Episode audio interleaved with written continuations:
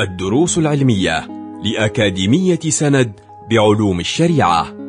المرحلة الأولى شرح ميسر لمجموعة من المتون المختصرة تفيد المتلقي في دنياه وآخرته. مقرر ثقافة الدعوة شرح مقدمة كتاب الدعوة التامة مع الشيخ محمد العيدروس. بسم الله الرحمن الرحيم. الحمد لله رب العالمين وأفضل الصلاة وأتم التسليم على سيد المرسلين وحبيب رب العالمين. سيدنا محمد صلى الله وسلم عليه وعلى آله وأصحابه ومن تبعهم بإحسان إلى يوم الدين.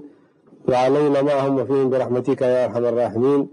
سبحانك لا علم لنا إلا ما علمتنا إنك أنت العليم الحكيم. ولا حول ولا قوة إلا بالله العلي العظيم.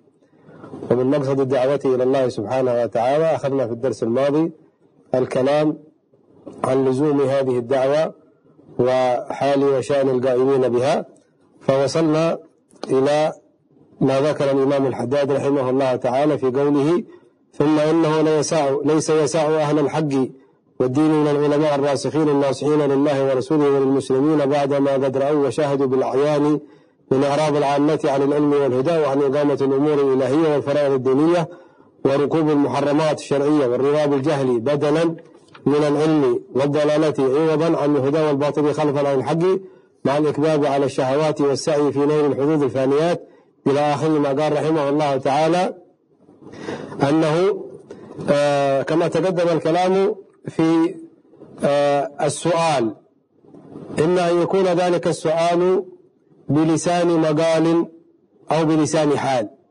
ولسان الحال أفصح من لسان المقال. أما لسان المقال فلا ينتهض إليه إلا الساعي آه المريد للخير المتعرف على الحكم أو على الفضائل وأما لسان الحال فهذا حال الناس أكثر الناس يدل على ما هم واقع ما هم واقعون فيه في آه الامتثال أو الترك. فأهل الحج والدين من العلماء الراسخين الناصحين لله ولرسوله صلى الله عليه وسلم ولعامة المسلمين إذا رأوا وشاهدوا ما وقع فيه العامة من المخالفة أو الترك للمأمورات أو الارتكاب للمنهيات والمحرمات الشرعية ورضاهم بالجهل دون العلم بدلا عن العلم والضلال عوضا عن الهدى والسعي في نيل الحظوظ الفانيات وإثار الدنيا على الآخرة والرضا بما يذهب ويفنى بدلا عما يدوم ويبقى فلا يسعهم في ذلك أن يسكتوا بل ينتهضوا ويقوموا وينصحوا ويتخذوا الأساليب والوسائل المناسبة في مخاطبة الخلق من إقامة الدروس لمن يناسبهم والمذكرات والتذكيرات لمن يناسبهم بل والخروج إلى مواقع التأثير ومواقع العمل الذي يكون فيه العامة فإقامة أمر الله تعالى فيهم ودعوتهم إلى الهدى والخير ونهيهم عن الشر والمنكر وأن يبذلوا في ذلك وسعهم واستطاعتهم. فيؤمن الفكر كيف يستطيع أن يؤثر في هذه الشريحة من الناس. كيف يدخل في مواقع الاجتماعات ولو كانت هذه الاجتماعات دنيوية. كيف يستنقذ هذه الجماعة أو الطائفة أو هؤلاء الأفراد مما وقعوا فيه من المحرمات والمخالفات أو التجاهر بهذه المحرمات. ولا يكون ذلك باستفراغ الطاقة والجهد في أعمال الفكر. فقد آتانا الله سبحانه وتعالى هذه الآلة المتمددة المتوسعة التي تتوالد فيها الأفكار العقل والفكر. آلة آتى الله سبحانه وتعالى إياها هؤلاء البشر ومن المؤمنين والمكلفين جعل لهذه الآلة إمداد من البصيرة. فكما يستعملون العقل يكون الهادي لهذا العقل البصيرة. الممدودة من ذلك القلب الصافي النقي الممدود من الله سبحانه وتعالى. بالعناية فإن في الجسد مضغة إذا صلحت صلح الجسد كله. وإذا فسدت فسد الجسد كله فبصلاح هذا القلب يمد العقل وتأتي الأفكار. فيستنبط الداعي إلى الله سبحانه وتعالى والقائم بخدمة هذه البشرية يستنبط الأفكار. وهذه الأفكار بحمد الله تعالى تتوالد. فكل حسنة تؤدي إلى حسنة جديدة. وكل فكرة في خدمة الدعوة إلى الله تعالى تؤدي إلى فكرة جديدة. فبهذا يتوسع نطاق الدعوة ونطاق الدعاء. و ولا عذر لهم في تركها بأن يقولوا أن الظلمات كثرت والجهالات توسعت والناس يعرضون عن الحق وعن طريق الخير فلا مجال لنا في خدمة هذه البشرية مع وجود هذه الضلالات. أفيريدون أن يقولوا كما قال بنو إسرائيل في عدم مقاتلتهم للعمالقة اذهب أنت وربك فقاتل إنا هنا قاعدون؟ لا. النبي صلى الله عليه وسلم وجهنا إلى أن نأتي من الأفعال ما استطعنا.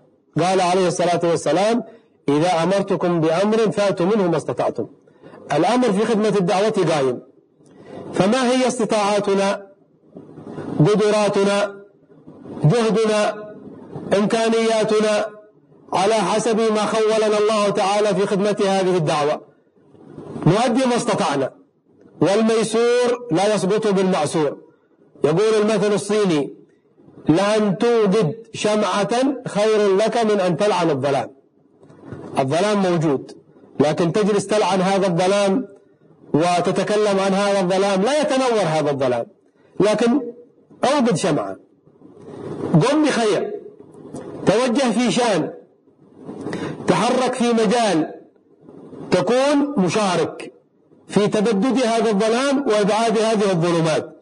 ولهذا قال النبي صلى الله عليه وسلم في الحديث آه، كما رفعه بعض الأئمة إلى النبي صلى الله عليه وسلم وهو آه، صحيح عند ابن حبان والحاكم قال عليه الصلاة والسلام العلماء ورثة الأنبياء. فإن الأنبياء لم يورثوا دينارا ولا درهما ولكن وإنما ورثوا العلم. طيب هذه الوراثة تأتي في جوانب العلم في جوانب السلوك كذلك في جوانب الدعوة وفي جوانب نشر الخير. ولو نظرنا إلى سيرة النبي صلى الله عليه وسلم والزمن الذي بعث الله فيه هذا النبي عليه الصلاة والسلام. ألم يكن زمن ظلمات بل أشد الظلمات في ذلك الزمن. كانوا يأكلون الميتة يؤدون البنات بناتهم وهن أحياء يحفرون لهن القبور والحفر ويضعونهن فيه فيها. ويشربون الخمور ويتسلط القوي على الضعيف ولا مكان للضعيف فيهم. هذا الزمن بعث فيه النبي صلى الله عليه وسلم. فاعتبر الزمن الذي أنت فيه أنه كزمن رسول الله صلى الله عليه وسلم في الجاهلية. فلك نصيب في الوراثة النبوية. إذا قمت وحركت وشجعت آخرين ليقوموا معك ليتبدد هذا الجهل بين بين هذه الأمة تحوز فضيلة الوراثة النبوية. فقد قال عليه الصلاة والسلام اللهم ارحم خلفائي. قال الصحابة نحن خلفائك يا رسول الله. قال أنتم أصحابي. لكن من خلفائك؟ قال قوم يأتون من بعدي يحيون ما أمات الناس من سنتي. شوف اللفظ النبوي يقول ما أمات الناس. فكأن السنة أميتت بقصد. هذه السنة وهذه الواجبات أميتت بقصد بتفكير وتخطيط وترتيب من الأعداء فكانوا هم المخططون ومنهم من نفذ ومنهم من نفذ خططهم من المسلمين. فإذا خططوا للإماتة فالخلفاء يخططون للإحياء لإحياء هذه السنة من جديد. ومن هنا قال عليه الصلاة والسلام علماء أمتي كأنبياء بني إسرائيل. الفخر الرازي جزم بأن هذا حديث مرفوع إلى النبي صلى الله عليه وسلم. بنو إسرائيل. إذا مات فيهم نبي أقام الله تعالى فيهم نبيا آخر. فيأتي النبي بعد النبي مجددين لشريعة سيدنا موسى على نبينا وعليه أفضل الصلاة والسلام وداعين لشريعة موسى وإقامتها في من يأتي في, في من بعده في الأمم التي تخلفه بعد ذلك. يحرضون على العمل بها. مخوفين الناس من إضاعتها. وركوب النهي. وذلك بوحي يوحيه الله تعالى لذلك النبي كما يعرف ذلك من نظر في أخبار الأنبياء في الأمم الماضية وخصوصا في أمة بني إسرائيل وفي قصصهم إلى أن بعث الله تعالى سيدنا عيسى بشريعة جديدة.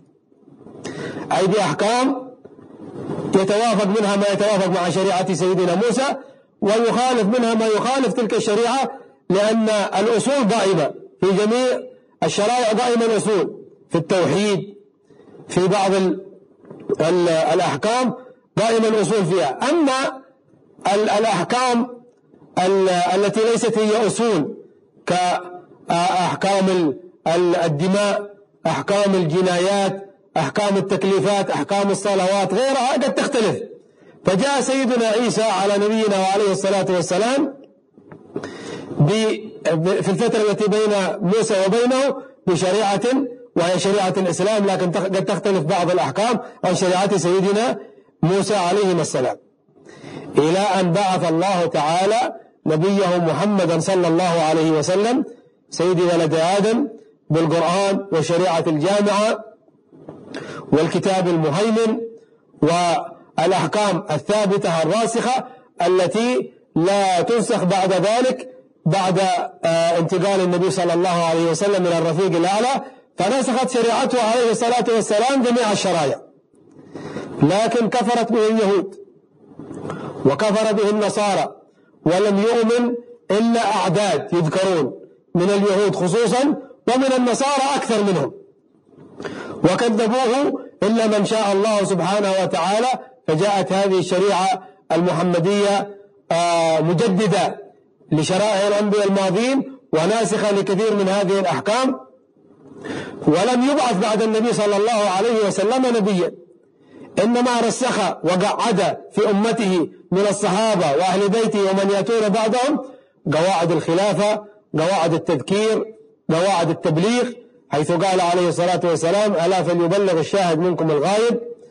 قال عليه الصلاة والسلام بلغوا عني ولو آية. فجاء الصحابة ومنهم الخلفاء الراشدين عليهم رضوان الله تعالى فانتشرت هذه الشريعة المحمدية في أزمانهم. جاء سيدنا أبو بكر عليه رضوان الله تعالى وانشرح صدره ليجمع القرآن حتى لا آه، تضيع شيء من آيات القرآن لأن الله تعالى تكفل بحفظه إن نحن نزلنا الذكر وإنا له لحافظون فأمر بجمع القرآن الكريم وانشرح صدر الصحابة بعد ذلك لجمع القرآن فكان هذا أساس من أساسات انتشار الدعوة. وجاء سيدنا عمر بن الخطاب بعد ذلك فوضع قوانين مستقى هذه القوانين من أصول الشريعة فوضع الدواوين في الجهاد وقام بكثير من الأمور. التي كانت على عهد رسول الله وعلى عهد أبي بكر ومنها ما هو مستنبط. ووافقه على ذلك الصحابة وقام الإجماع في ذلك. جاء سيدنا عثمان كذلك. ووضع أمور أخرى. ووافق من, كان قبله من الخلفاء الراشدين سيدنا عمر سيدنا أبي بكر. وأضاف أمور أخرى ليحفظ هذه الشريعة وتنتشر الدعوة. جاء الأذان. الأول الذي أحدثه سيدنا عثمان جاء سيدنا علي وظهرت في زمانه كثير من الأمور والأحكام في قتال البغاة والخوارج وغير ذلك. وانتشرت هذه الشريعة جاءت الفتوحات في زمان سيدنا عمر وما بعد سيدنا عمر وانتشرت الدعوة في أصباع الأرض فقاموا بأمر هذه الدعوة بعد النبي صلى الله عليه وسلم لأنه لا يجدد أمر هذه الملة بعد رسول الله إلا أصحابه وأهل بيته ومن جاء بعدهم من الأكابر. يأتي الحديث معنا بإذن الله تعالى في الدرس القادم على ما خول الله تعالى هذه الأمة أن يقوموا بخدمة هذه الشريعة. نسأل الله تعالى أن يفقهنا في الدين وأن يعلمنا التأويل ويهدينا إلى سواء السبيل ويعلمنا ما جهلنا. يرزقنا العمل بما علمنا. يجعلنا دعاة إلى الله تعالى على بصيرة منيرة. يرزقنا كمال الهمة وصدق العبودية المحضة وصلى الله على سيدنا محمد وآله وصحبه وسلم. والحمد لله رب العالمين.